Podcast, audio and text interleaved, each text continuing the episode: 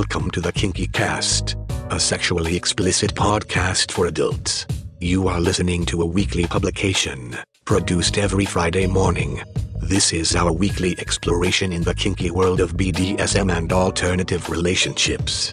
Today, we present episode 376 Ragnar Northman on Edge Play. Don't forget to stop by our webpage for information about this show and others. KinkyCast.com. With the coronavirus being active, please practice social distancing. Here's your host, Woody. Thanks, Max, and welcome to another edition of the Kinky Cast. Online with me from Minneapolis, Minnesota is Ragnar Northman. How are you? I'm doing good, Woody. It's very nice to be speaking with you. Fantastic. Your name came across my email here not long ago when you were putting together an Edge Play discussion group. Yes, you're one of the top people on my list to try to get in on board because when I started researching Edge Play, I found your podcast and I listened to some of the greats on there and I figured who would know more. I am an Edge player for the last 20 plus years, so um, I think we have a good fit there. Uh, Yes. Let's uh, go back to definitions. What is Edge Play according to you? So that's a really good question. And we get asked that a lot. It's one of the vetting questions we ask everybody that comes on board. And to me, edge play, and this is with the entire group leadership, we believe that edge play is basically playing to the edge of your soft limits and hard limits. So if you could imagine a line being drawn around your soft limits, and if you could just dance on that line right before you don't want to do it anymore. That is edge play. So it is defined specifically by the person and by what they believe edge is to them. So we have one member, and this is not outing anyone. We have one member who uh, taking off their clothes in front of people is that's their edge, and that's perfectly acceptable. We have another person um, who likes to suture eyes closed, Ooh, and that's their edge. yeah, that's that's pretty way out on the edge there. Yeah. Yeah. yes. So that that's edge, not to be confused with edging. Uh, we are not an edging group. We do get a lot of applicants that way. And define edging for our listeners Getting somebody right on the precipice of orgasm and then stopping. and just leaving them hang. Yes. Yes. Torture. and then as they uh, relax a little bit, you bring them up and drop them again. Yes. Uh-huh. yes. Uh, so, and we've uh, done some shows on edging uh, from the Frolicon uh, recordings. And so, anybody that wants to get more into edging, they can uh, check that out. But we are here to talk about edge play. And as you say, it's um, right on that line uh, between soft and hard limits yes. and trying to stay there without violating any uh, consensuality, which Yes. sometimes is a trick. It is. We believe in uh, the prick methodology, um, which is personal responsibility informed consensual kink. And so it is up to you as the individual to figure out your risk profile, figure out what you are capable of, and then communicating that to the person that you're playing with. and then uh, hopefully keeping some feedback going during the session, such as uh, maybe a yellow light or something like that before Yes. we get into red. Because we all know that when it gets to red, we stop. Yes. Mhm. Unless it's otherwise negotiated not to. that, that gets a little risky. Yes. yes. I you know, we we definitely are more of a free-spirited bunch, but we do we do abide by all the basic things, safe words. Definitely a lot, a lot, a lot of communication. If I'm going to be sticking a hundred needles into you, I need to know that you're going to say something to me if it gets to be too much.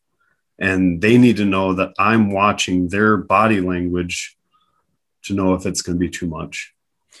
because sometimes when you're doing edge play, which is intense, they can shut down verbally. Yes. And so, reading body language, reading how a, a fist is clenched, uh, how teeth are clenched, all of these things become uh, feedback that the top has to measure. Yeah. Temperature of hands, Oh yeah, the color of their lips. blue is not good. Blue is not good. Yeah, and, and so yeah, it's making sure that uh, you have a full set of circulatory system working. Um, you know, if they're tied, making sure that uh, their hands aren't cold, their feet aren't cold, uh, things like that. Yeah.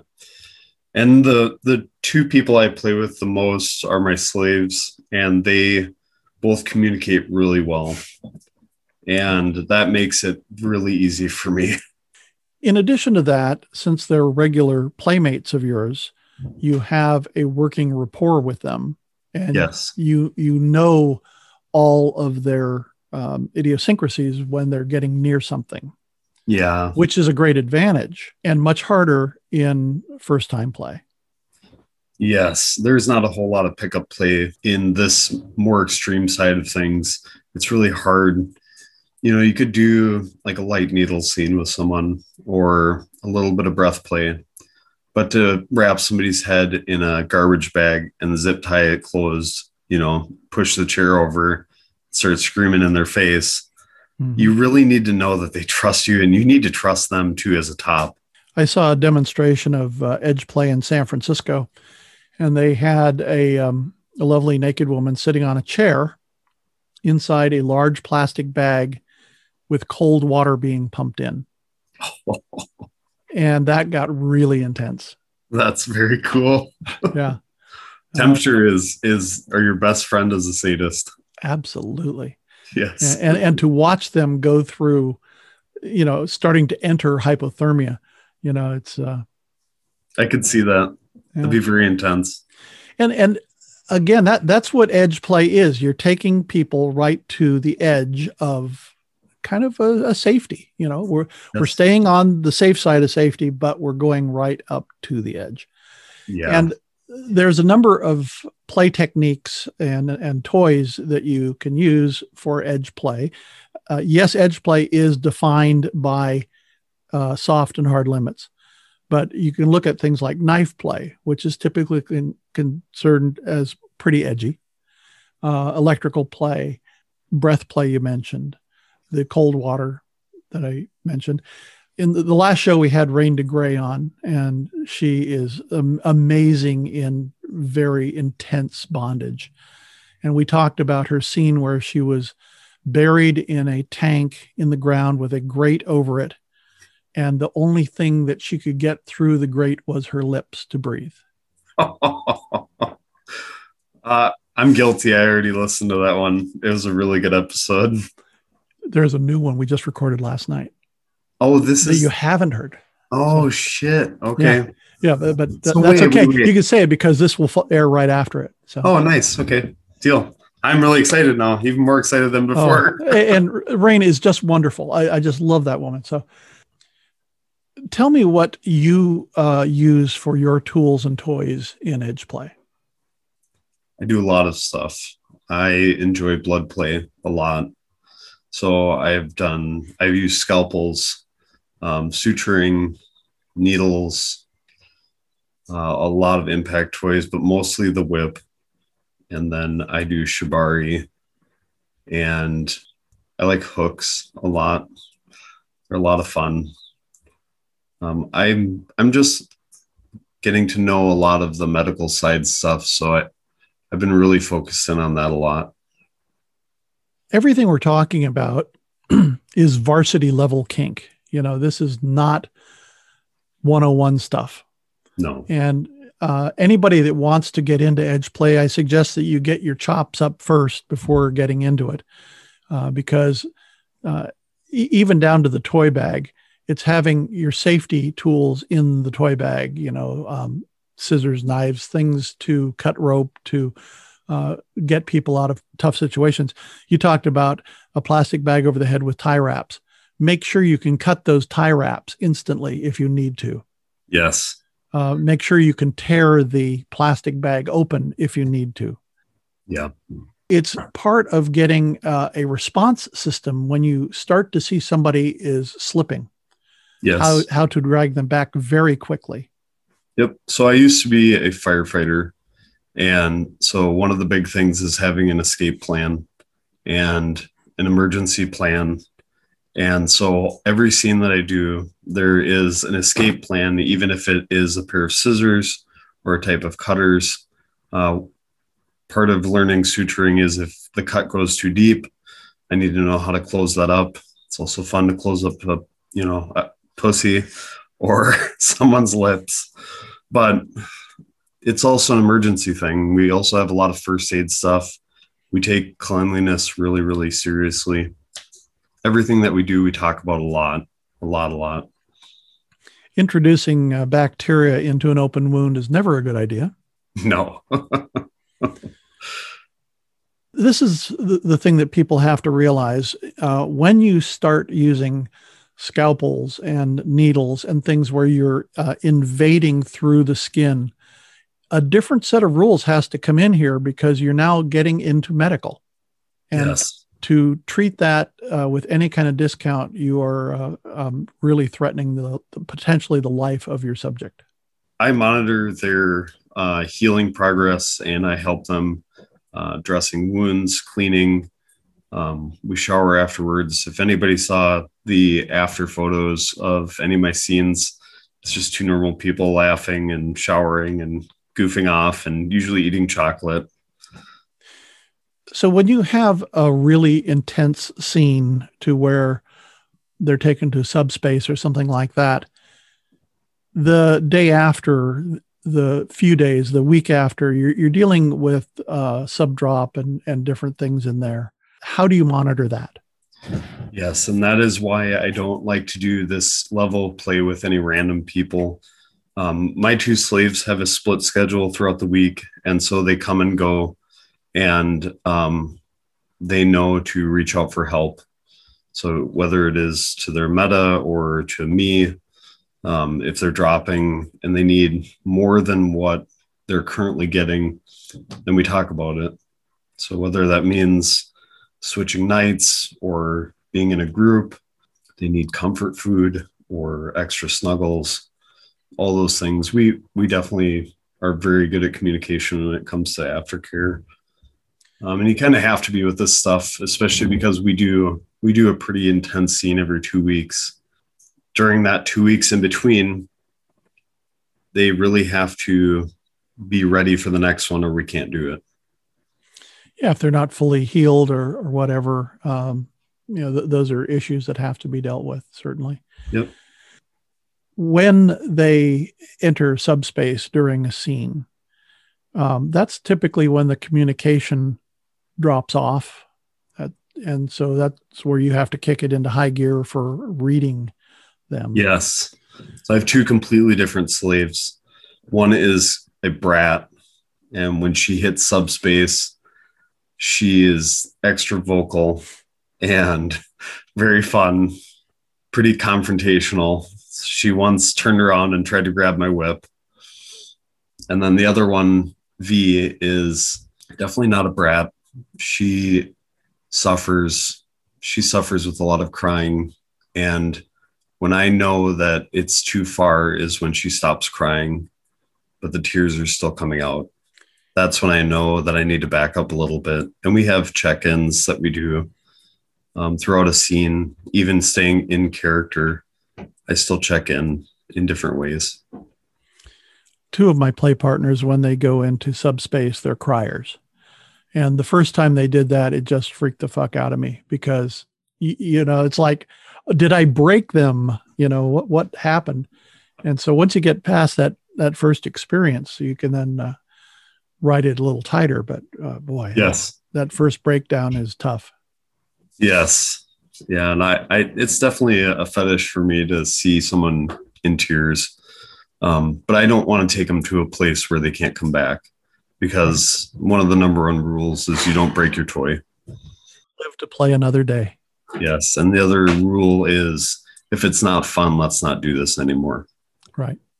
Well, and these are all really valuable things. And uh, I, do want to emphasize again that this takes experience. And if any of our listeners are, are new to this and they want to get into it, please get advice and getting advice would be for joining the, your discussion group for instance yeah that's a great place to start um, the other thing they can do is do what i did and just start researching your ass off and find people in the community that are willing to talk i know that because of covid a lot of us can't get together can't really go to the parties like we used to um, but we can still talk. We can talk like me and you are talking right now.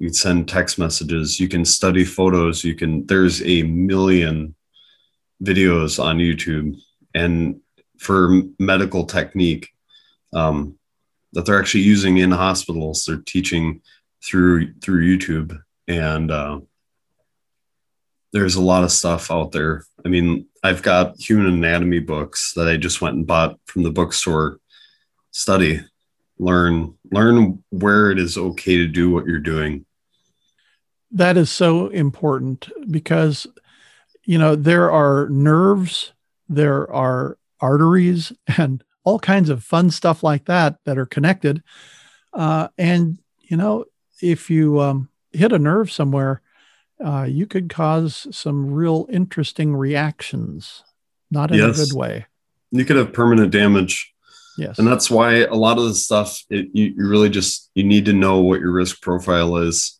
And if you're going to play with somebody, find out who they've played with in the past and maybe talk to them before you play, especially when you're going to be doing something where you're giving up your consent. Um, that's, that is treacherous territory. And you need to know that that person is going to respect that. You're not going to end up in someone's basement Yes, and th- that is something else. Uh, first plays, do it in public. Yes. So that there's a rescue squad available if needed. Yes. Uh, as opposed to being dead in somebody's basement. Yes. yeah. We, we take that kind of lightly and laugh about it, but that, it's it's really deadly serious because really I know people that have died in these types of situations, and uh, uh, one of them died from a wine enema. Oh my God. And uh, it's tough stuff. Yeah. And so understanding that you can just go from a little, oh, well, yeah, no, we'll just, you know, a little wine in there and, and you go from quickly drunk to dead drunk to yes. dead. Yeah. It doesn't take much. Right. We're very resilient beings but we're also very frail in that way that you mess up and it's the last time. So, yes, yes, indeed. So the discussion group is not going to be a one-on-one for how to do a lot of this stuff right now. Right now, we are more bringing in uh, the talent. Um, we're working on getting um, lesson plans and video lessons um, one of the biggest things with edge play, and the reason why you don't find a lot of it online, is because there's a tremendous amount of liability um, to the teacher when it comes to teaching some of the techniques that we're talking about. Because exactly what we just talked about is, you know, you do a waterboarding scene wrong and that person aspirates, well, they're they're gone. You do a knife play scene wrong and you accidentally cut an artery, you're in a lot of trouble and it's gonna it's gonna go downhill very fast. And so a lot of the people that are, you know, the top talent in the whole world, they're terrified to share their knowledge. And it's not because they don't want to teach, because they do teach. They'll teach um, people they can actually see face to face. They'll teach at big events like Dark Odyssey but teaching over the internet where it can be recorded is a completely different animal yes if they if they want to learn they can come but it's going to be a slow process compared to what it used to be before covid it is and what you just mentioned takes place even in person i was uh, signed up for a breath play class out in uh, california in the bay area and one of the uh, big figures in the community said it was irresponsible to teach a breath play class and made a very big deal about it to the point where the class was canceled. That is a shame. Because it's a two-sided sword, a double-edged sword, I guess. Uh, on the one hand, we need more education because it will create safer play. On the other hand, we educate the wrong people, and now they're taking what we're trying to make safe and make it very dangerous. Well, everybody that was uh, going to attend the class went underground and tried it on their own. And so who knows what happened? Exactly.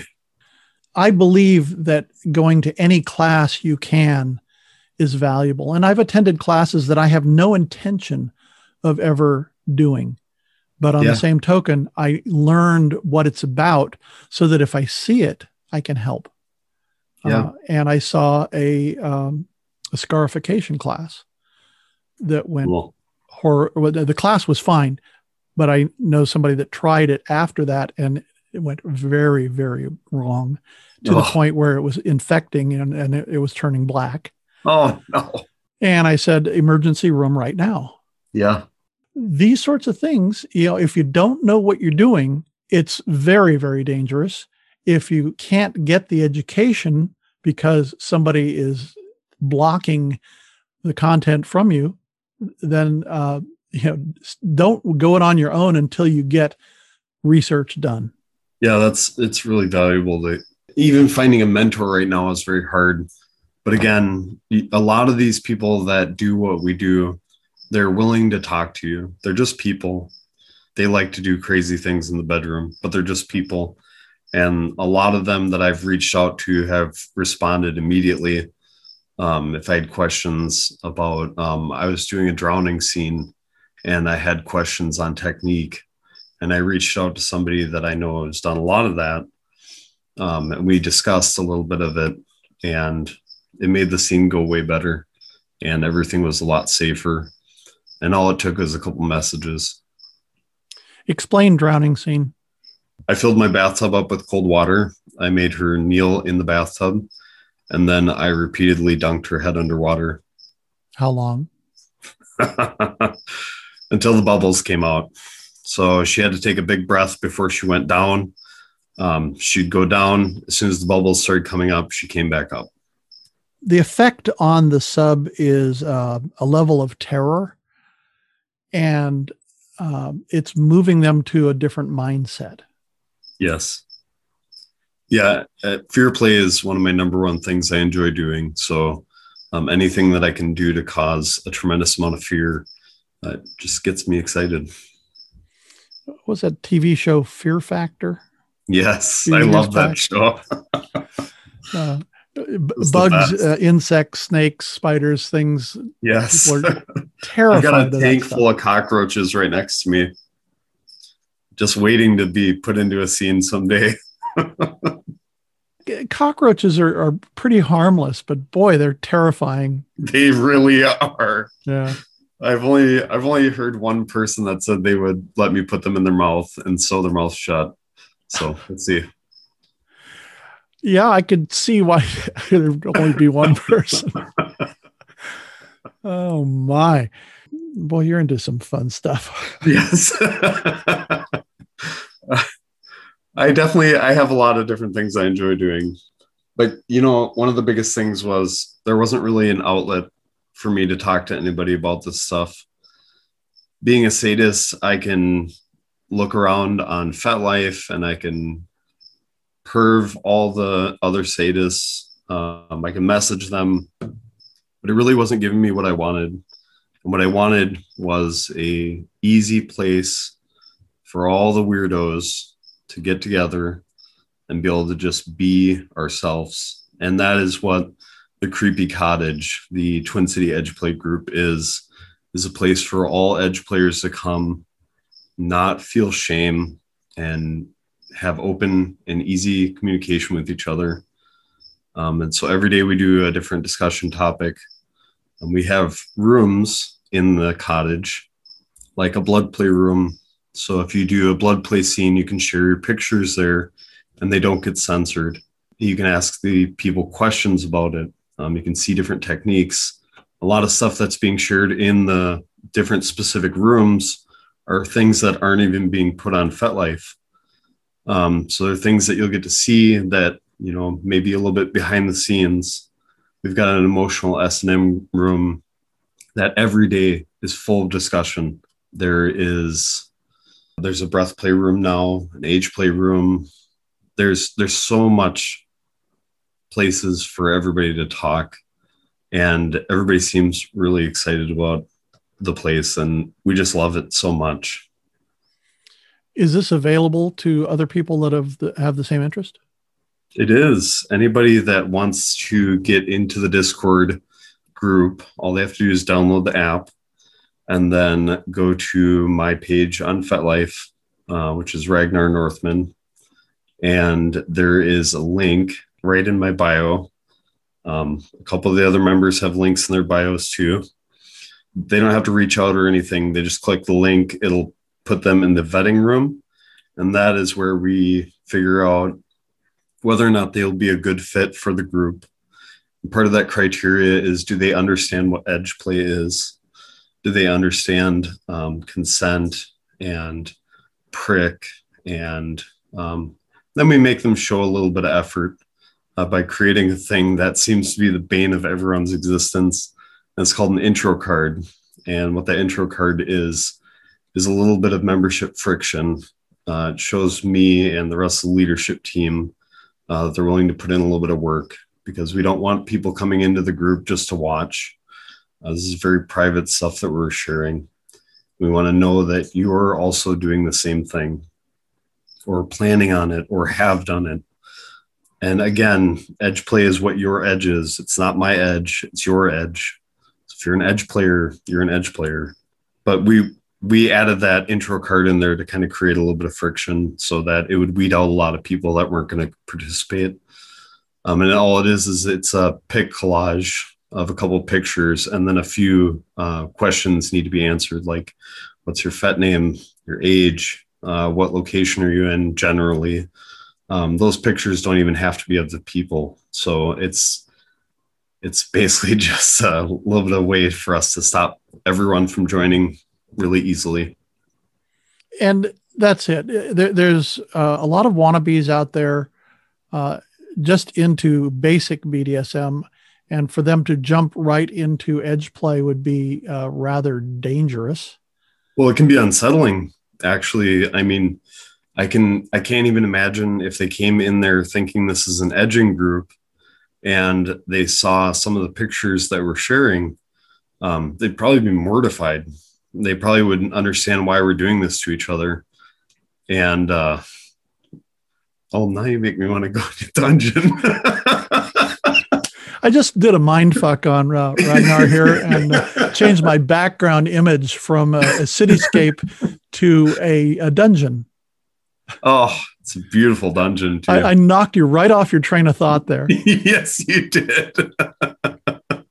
but yeah, could you? I mean, imagine if just you know somebody just got done watching Fifty Shades of Grey and then they hopped into an Edge Play server like what we're running. It would be very confusing. Well, that's uh, zero to sixty in no time. Yes. yeah, so. Uh, and I, I, said it before. This is a varsity level sport. Do not try this at home until you get some experience. Yes. And that's you know, a disclaimer. yes. And one of the big things to remember too is everybody starts somewhere. And I know when I was first starting out, there was a lot of people that said, you know, don't do this, don't do this. You know, you're dangerous, you're dangerous, and uh, you're going to do something that's going to get somebody killed. And I think what they miss is they miss all the communication that happens, the research that happens, the hours and hours and hours of prep.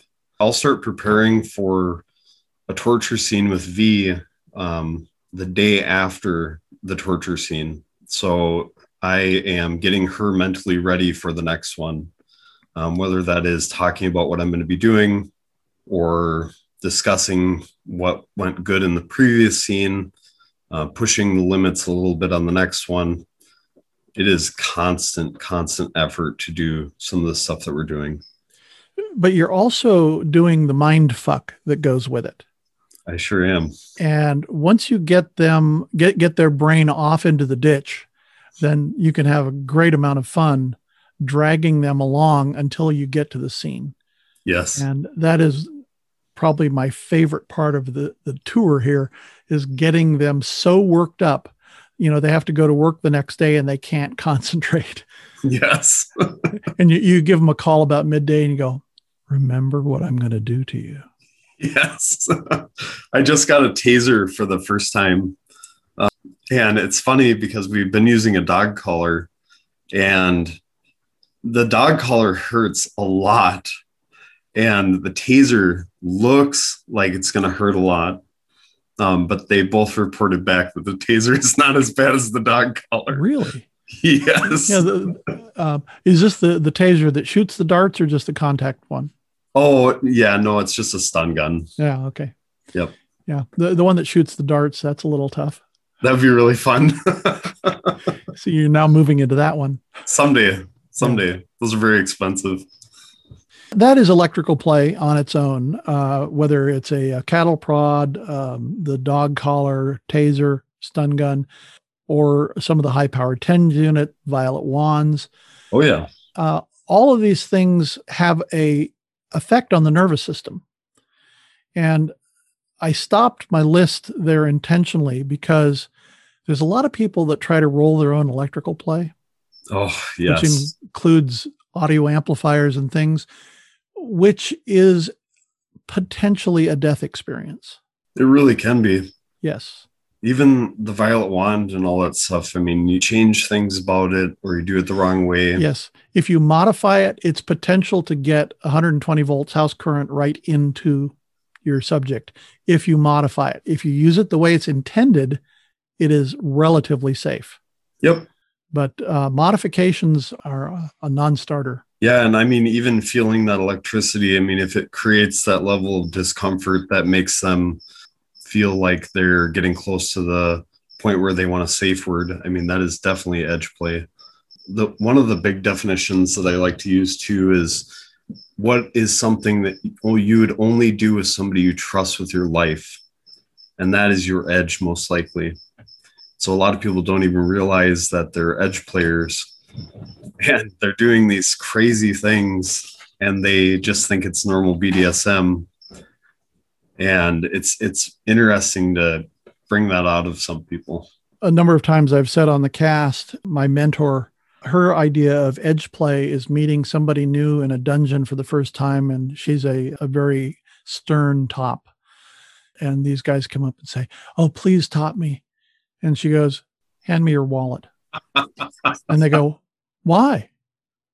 If you won't put your wallet in my hand, but you would put your life in my hand, that's great. Makes you think, doesn't it? yeah, I'm definitely using that. Yeah, it's it, that's a great one. I love it. Uh, I was with her in San Francisco at the uh, Power Exchange, and this guy comes up and he says, "How would you like to bottom to me?" She goes, "No." He goes, "I'm a dominant." And she looks at him and she goes, I'm a dominant also. oh, great lines come out of that woman. That's awesome. So, big fun. When you are uh, doing your scene, uh, is it just the two of you or do you involve other people? It's a good question. So we've done it a couple different ways. Me and Lily have topped V before in a torture scene. We've had a photographer once um, but I didn't really care for that experience. Um, it kind of took everybody out of out of the scene and setting, I guess. He did a good job at photography, um, but just little things like asking to use the bathroom while I'm peeing on her face. I mean, it's just takes the moment, doesn't it? Yeah, I kind of like, well, wait a second. Why did somebody just ask me to use the bathroom? And I mean, he's just being polite but I, I think I have to find a photographer that is a little bit more comfortable with what we're doing. And also, when you add photography to a scene, uh, especially if you have a DSLR or something with, with a, a mirror uh, that makes noise every time the picture's taking, that is distracting to both the top and the bottom. And you know, to to go with one of the mirrorless cameras that makes no sound when it takes pictures, is probably the, the better choice because it allows people to get into the space. Uh, a lot of times when I'm doing a scene, I will put headphones on my bottom and I'll either control a playlist or white noise or something to take them away from the room noise. And especially if you're in a public dungeon, you have to have a distraction. Yeah, that's huge. Uh, some people have a hard time even getting into space without something like that. Yes. Um, I know back in the dungeon days, uh, when we used to be able to do that, I would change everything about the dungeon before the scene.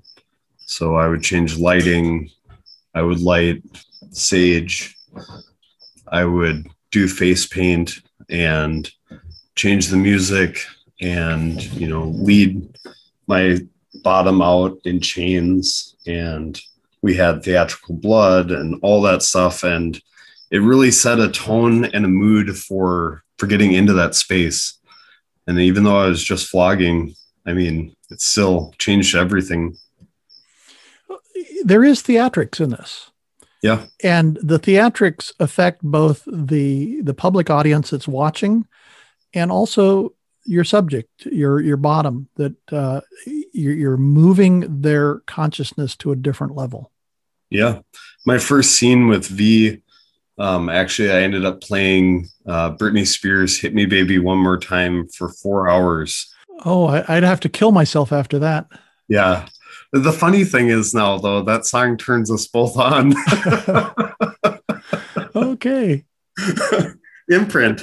Yeah th- yeah exactly. That's an imprint and you you know you just hum a few bars and they're in the mood. Yes. One of my subs i have an album whenever i play it uh, it takes her right to the mood and that's massive attack mezzanine. Nice. If if you know that one. I do. It puts us both in the spirit immediately. Yes. That's awesome.